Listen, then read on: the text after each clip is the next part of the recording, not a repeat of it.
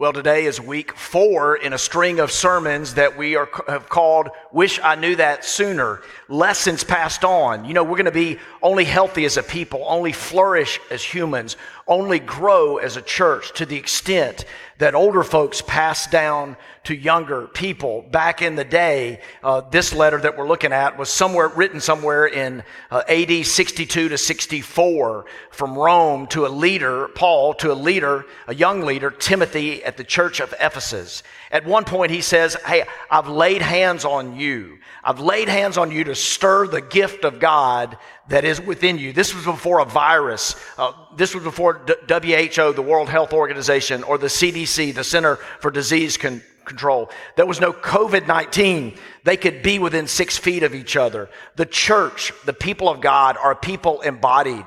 And we get close to each other. And Paul is saying, with deep affection, I have laid hands on you to stir up this gift that is within you. A moment ago, you saw a couple of our staff introduce our new student pastor, Chris Mixon. We're excited that he can be strategically involved in our church to help and invest in the lives of young people to say, I see something in you and I want to stir that up. That's what this series is about. And so we are here looking today at how to deal with toxic people.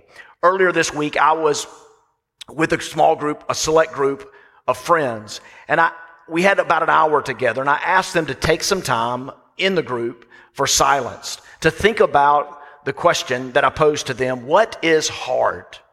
What's difficult? What's really tough in you right now? You don't even have to share your answer. I wanted them to kind of do business with their heart. I wanted them to ask God to search their hearts.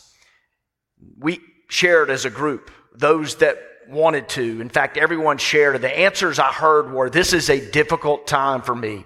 I'm discontent. I'm angry. I'm frustrated. One person shared, it's hard for me right now to give grace to people. It's a toxic culture that we're living in, and there are toxic people.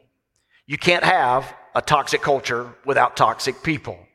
So at the outset, I ask you today, what part are you playing?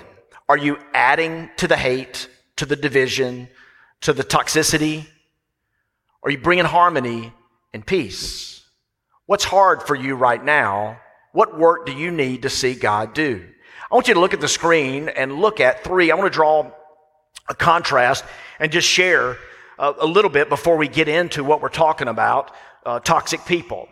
There are people that are different from you. Agree? There are people that are difficult for you.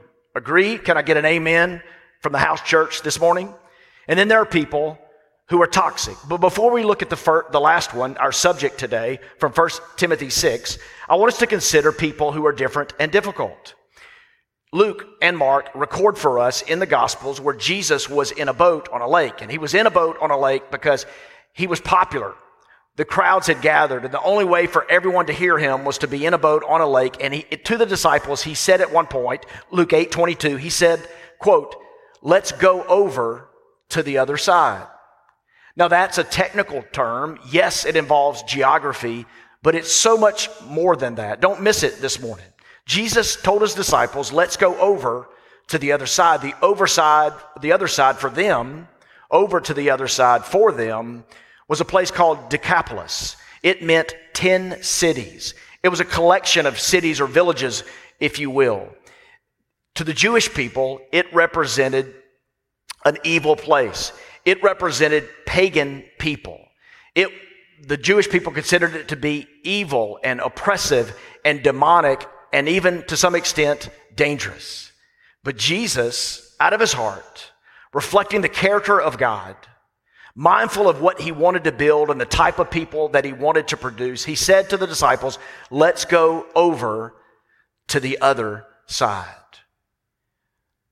Jesus wants us, in following him, to realize that we need to love people who are different than us. People unlike us, people where we have to go out of our way to get to know them. So this morning, when we talk about how to deal with toxic people, because First Timothy is strong, and therefore, because I will be strong, let's make sure that we understand that Jesus wants us to love people who are different from us. Let's go over to the other side. I pray that we would be a people formed in the image of Jesus who can say that very thing and who can live that way. Let's go over to the other side. We are called to love everybody. Specifically, we're called to love people who are different than us. Second category you see are people who are difficult. This same Savior who told his disciples, let's go over to the other side, said to love your neighbor and also to love your enemy. Yesterday, a great civil rights leader, John Lewis, passed away. He was 80 years old, born in 1940, and passed away in 2020, just yesterday. I remember one time as a younger man hearing John Lewis say, he could have been quoting somebody else, but he said, Jesus told us to love our neighbor and love our enemy. Maybe because many times it's the same person. We love our neighbor. We love our enemy. We turn the other cheek. We go the extra mile. We go out of our way to love people who are difficult. Listen to me. Just as weightlifting strengthens your muscles, just as cardio can build your heart, so difficult people can form you and shape you into what Jesus wants you to be.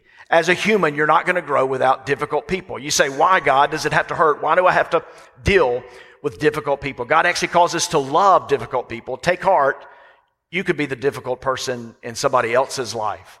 Here's how God works. I'll tell you the truth. Listen, Moses had Pharaoh, David had Saul, John the Baptist had Herod, Esther had Haman, um, uh, on and on and on. Jesus had Judas. God puts difficult people in our lives to grow us. I think of David and Saul, so many other.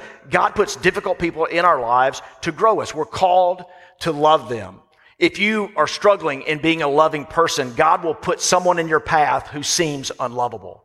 If you need to develop patience, God is going to put a difficult person in your life to grow you in that area of patience. If you need to learn to have hard conversations and confront others in love, He'll put an intimidating person in your life who is actually hard to confront so that you will learn to grow in following Him. So this morning, as we start, let's be clear. We're called to go to the other side, to, to love people that are different than us. We're called to love our neighbor and our enemy, to turn the other cheek, to go the extra mile, to love people who are difficult. This morning, our focus is how do we deal with a toxic person? I want to say this a toxic person, they are, uh, their number is, is actually small, but their impact and influence is very great. A toxic person can, can ruin a family gathering. A toxic person can end a friendship. A toxic person can run a business into the ground. And this morning, as many of us are hurting, angry, discontent, frustrated, having a hard time showing grace to other people, let me say that how you deal with toxic people in a toxic culture will largely affect whether you feel emotionally drained or emotionally full. One more time. How you deal with emotionally or with toxic people in a toxic culture will determine how emotionally drained you feel or how emotionally full that you feel. So today, 1 Timothy chapter 6, we're just going to look at two verses and here they are on the screen. Paul to Timothy is talking about leaders, leaders that have gone off the path, people that are toxic. He says this, they are conceited and understand nothing. They have an unhealthy interest in controversies and quarrels about words that result in envy, strife, malicious talk, evil suspicions, and constant friction between people of corrupt mind, who have been robbed of the truth and who think that godliness is a means to financial gain. Hard words, would you agree?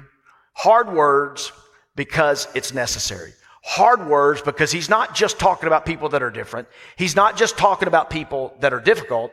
He's talking about people who are toxic and downright evil and don't have other people's interest in mind. I know someone who posts daily on social media. And this person's posts are always combative and controversial, designed to incite outrage. It would be somewhat understandable if it was one passionate issue that this person was excited about. But it's different topics, but the same method every time. I want to incite outrage. I want to get you going. There's screenshots. This person puts screenshots of private direct messages or text messages up for public fodder, for the spectacle of comments that are below that are very, very toxic. Let me ask you this. Are you more interested in tearing people down or encouraging them in?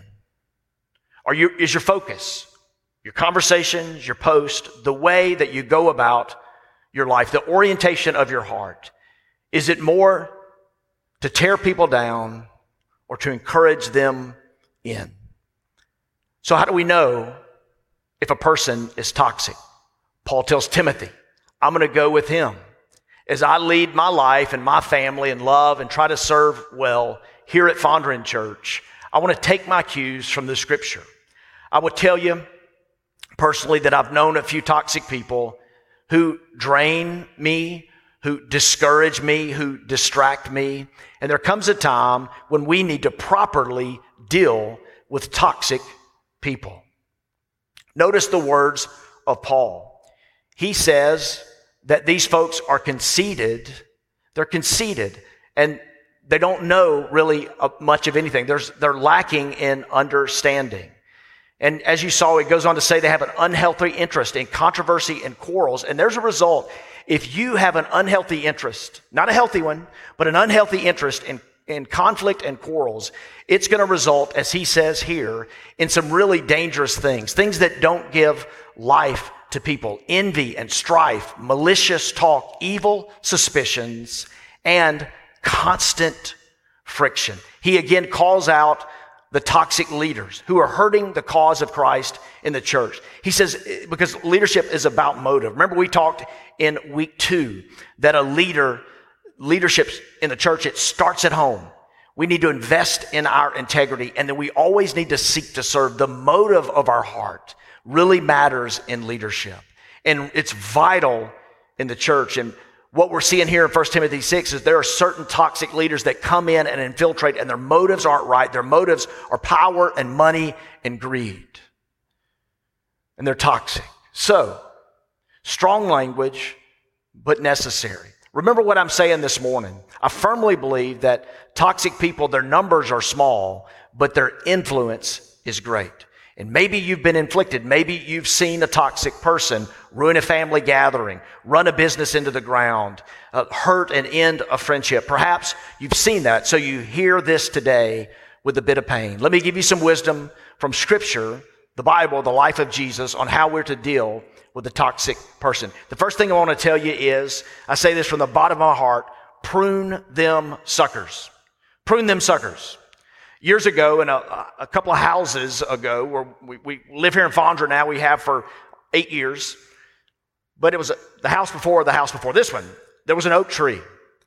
And it was back in the day when I was doing things around the yard. I would cut the grass and attend to things. Susan fired me from that job now. But I was handling things, and there was an oak tree that uh, I saw its potential, but its actual was kind of messy. Uh, there were stems and sprouts growing from it. And I remember looking at it thinking, this is kind of a bushy clump. It's just, it's not really much of a tree, and we need to attend to it. So I Googled a little bit and learned that the stems on this oak tree were called suckers.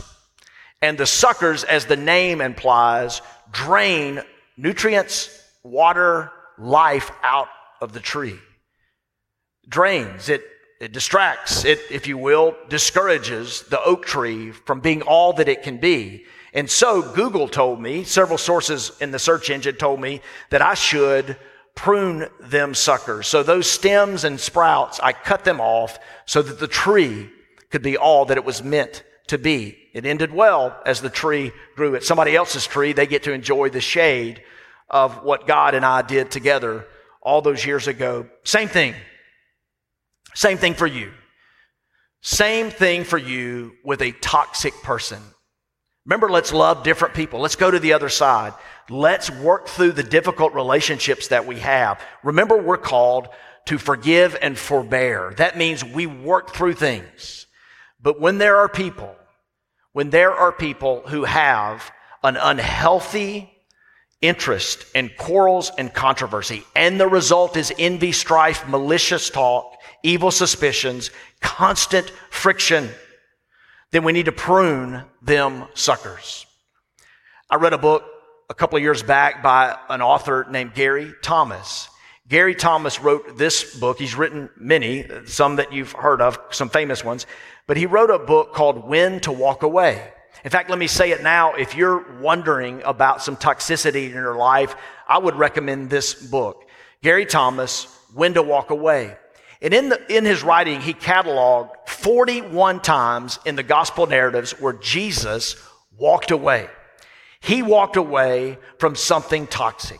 He walked away from a sucker from someone, something that would distract him, discourage him, or drain him from the mission that God had in his life. He walked away from the crowds many times over. Jesus walked away from the crowd that wanted him to do something. He had not, he had done great things, but it wasn't enough. He had, could never do enough for some people in the crowd. And hear me today. Today, there is still a never enough crowd. Do you know that that's a feeling that you'll get around a toxic person? Not only will they drain and discourage you and distract you, but they'll make you feel like it's never enough. And I want to say today for somebody that's hurting because of a toxic person, you're healing. And I want us, as we preach the word, to be a part of that healing in your life. You are enough. In Christ Jesus, you are enough. And there is a time when you need to walk away. Listen, Jesus did. Do you know that when someone lobs an insult at you, when someone, a toxic person, is seeking a controversy, a quarrel that would result in envy, strife, malicious talk, evil suspicion, constant friction, when that happens, listen, walk away. You don't even have to respond to them. Prune them suckers. Walk away. You don't have to respond. Peter Peter walked closely with Jesus. Look what he said about the life of Christ in retrospect in 1 Peter 2 23. He said, When they hurled their insults at him, the last days of his life, not when he was popular in a boat with the crowd, when they hurled their insults at him, he did not retaliate. When he suffered, he made no threats. Instead, here we go, he entrusted himself to him who judges justly. When someone is toxic, you don't have to throw toxic back at them. Jesus was insulted, but he did not retaliate. Paul in 1 Corinthians 4:13, this mentor sharing with his mentee Timothy for the church at Ephesus said this to the church at Corinth. When we are slandered, he, Paul's talking about him and the apostles. When we are slandered, we answer kindly. We have become the scum of the earth. Do you know that was in the Bible? We become the scum of the earth, the garbage of the world, right up to this moment. Paul probably hurt a little bit, probably felt the pain of what was hurled at him, but said, We don't have to answer this. We can prune those suckers, we can walk away, we don't have to respond. Jesus Paul and the apostles. I think in more modern example, Mother Teresa. Years back, Mother Teresa, most of you know, I think all of you know a lot about her great work, at least some of her great work serving in the slums, in an orphanage in the slums of Calcutta. One of the great dire and desperate places in all the world. And she served with such humility and self-sacrifice and faithfulness. But a few years back, Christopher Hitchens wrote, uh, co-wrote, and produced a documentary about her life that was entitled Hell's Angel. A title that was a name call to Mother Teresa and to the work that she did. He referred to her. He had built a case against her and called her Hell's Angel. She never got distracted. She definitely got discouraged.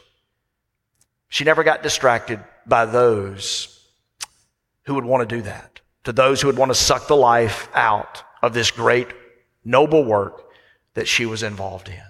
So, how do you respond to a toxic person? The first thing I'm telling you is to prune them suckers. The second thing is here pursue what matters.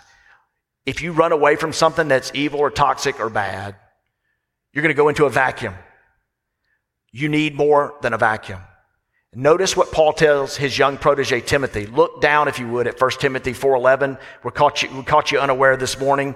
Uh, here's the passage on the screen. 1 Timothy 4.11. He says this, But you, man of God, building him up, he had laid hands on, he had stirred the gift up of God in him. Flee from all this, all this toxicity, and pursue righteousness, godliness, faith, love, endurance, and gentleness. There you go. If you just walk away from a temptation, if you walk away from a person or part of a culture that is toxic, you need to go somewhere good to ensure. It's called, psychologists have a name for this, a phrase for this. They call it a replacement principle.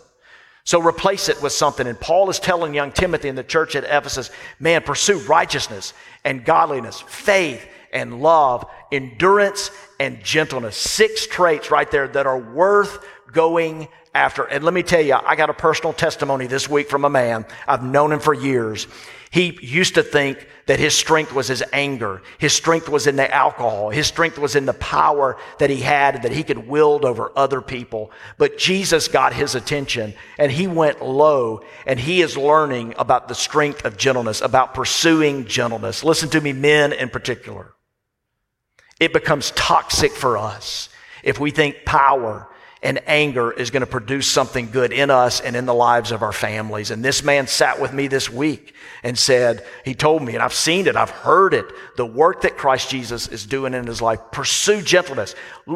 Pursue these things righteousness, godliness, faith, love, endurance, and gentleness. I pray, I pray that we have the endurance to get through this season that we need to get through. Do you know Christianity, our faith, was born out of people who penned letters from prison, who wrote songs in caves, who walked through a wilderness. We can get through this. We can endure. And those are the things that we ought to pursue. So I want to give you, as, as, we begin to close, three words that'll help us do these two things with anybody potentially toxic in our life. The first word is the name Jesus. Hear me this morning.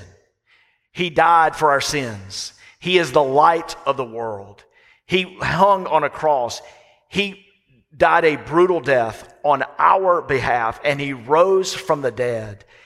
He has called us into his way of life to experience this salvation. One day, my dead body will be resurrected and I will see Jesus face to face. I will be in a new heaven and a new earth where everything is made new. Hear me now today. I don't have to be a person full of shame, shaming other people. I don't have to go to the level of toxicity that exists in our culture. Jesus calls us to a better way. A writer named Bob Goff ministered to me this week in a moment when I needed it in his new book. And he says the best way to show people that God is everything we say He is, is to be everything He says we are. The best way to show people that God is everything we say He is, is to be the people, to be everything that He says we are, to live that out. Hear me, I've been tempted to be the toxic person.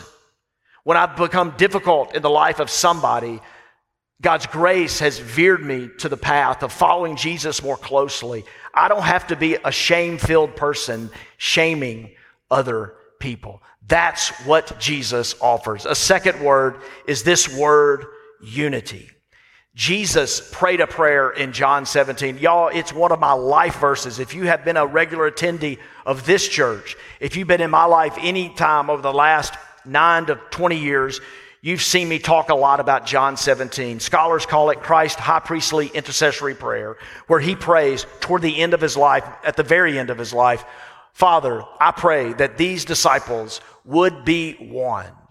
He was praying for these men, but he was praying for those, as it says in John 17, 20 and 21. He was praying for those who would believe on him through their word. And Jesus was teaching us something that we have corrupted and distorted and polluted through the millennium. He was teaching us, as he had demonstrated to us, that the world will believe the message to the extent that we are unified. What divides us? What divides us? Today, right now in 2020, we're divided by a lot. We're divided by statues, by monuments and flags and masks, a simple face covering. Is it politics? Is it public health? Disunity is all around us. You know what I've found in a toxic culture like ours? That we have some people who've never led anything, who think they know how to fix everything. What we need is unity. I want to say to whoever needs to hear it today Jesus loves his church. One of the things I want to do the remainder of the year and into next is to tout the beauty of the church and how beautiful it is when we are unified. It's easy to do this, but it's not helpful when you highlight the dumb things that some fringe churches are doing. When the vast majority of local churches I know are giving themselves, investing themselves, are on the front lines of tackling the big problems. This, this week on Thursday, I met with the pastor, the pastor of Word of Life, Joel Sims, and a friend of mine who pastors next door, Donovan Thigpen of one church. A black guy, two white guys. The white guys, very different. But we sat in unity and we talked about the local church and the people we know who are sacrificing faithfully to tackle the biggest, most pressing problems of our city crime, homelessness, fatherlessness, housing, education. Let us be more and more unified. Don't take time, don't take to social media posting the dumb things that fringe churches are doing. Let's highlight the beautiful work that God is doing. Jesus, unity, and grace. Quick question Why do your words have to be harsh? Why does your tone have to be so angry? Why do we have to go after people the way we do? He gives us His grace. I'm thankful for His grace in my life. I'm thankful that people have come to me in critical times and with gentleness have helped me and shown grace. We talked a few weeks ago about the cancel culture. The spirit of it got you, caught you, done with you. But grace in Jesus says, I am not done with you. How do you deal with toxic people? Prune them suckers. Pursue what matters. Three words to help us Jesus, unity, and grace. So as we close, I want to ask you three questions. Here they are. First question How's the harmony in your life? Romans 12 one of my favorite chapters in all the Bible. We've got a couple of small groups that are um, going through Romans this summer. How's the harmony in your life? Romans 12, Paul says, as much as possible, live at peace with others. As much as possible, live at peace with others. Now, I think there's connotations there. God will strengthen you to give you the power, to give you the possibility to live at peace, but also you have to yield, you have to submit, because there are some people who don't want peace. And that could be the toxic person. That could be the one who could distract you and drain you and discourage you. How's the harmony in your life? Are you more interested in tearing people down or encouraging them in? Man, 2020, y'all, we are looking for hope and positivity and optimism.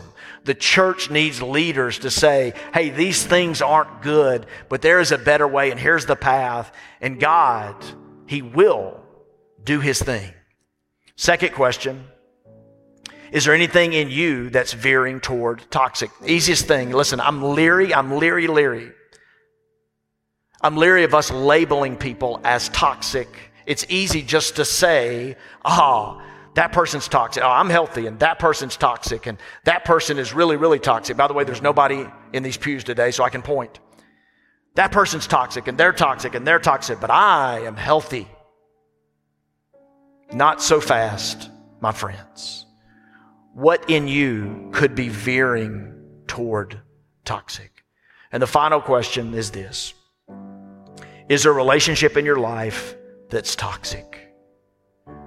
I'd love for you to read that book that I recommended, When to Walk Away. You know, we have pastors and counselors here, pastors that do counseling.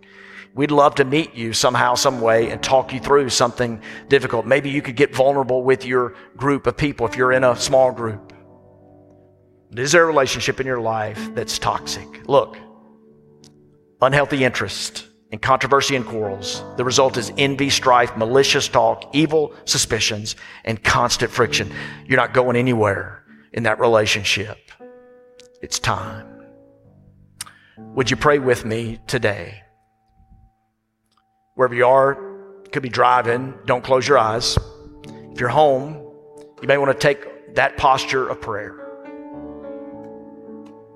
Maybe just pray these three questions back. You could pray them aloud and interact with God. Ask God to shine a light, even if it hurts, to shine a light on you.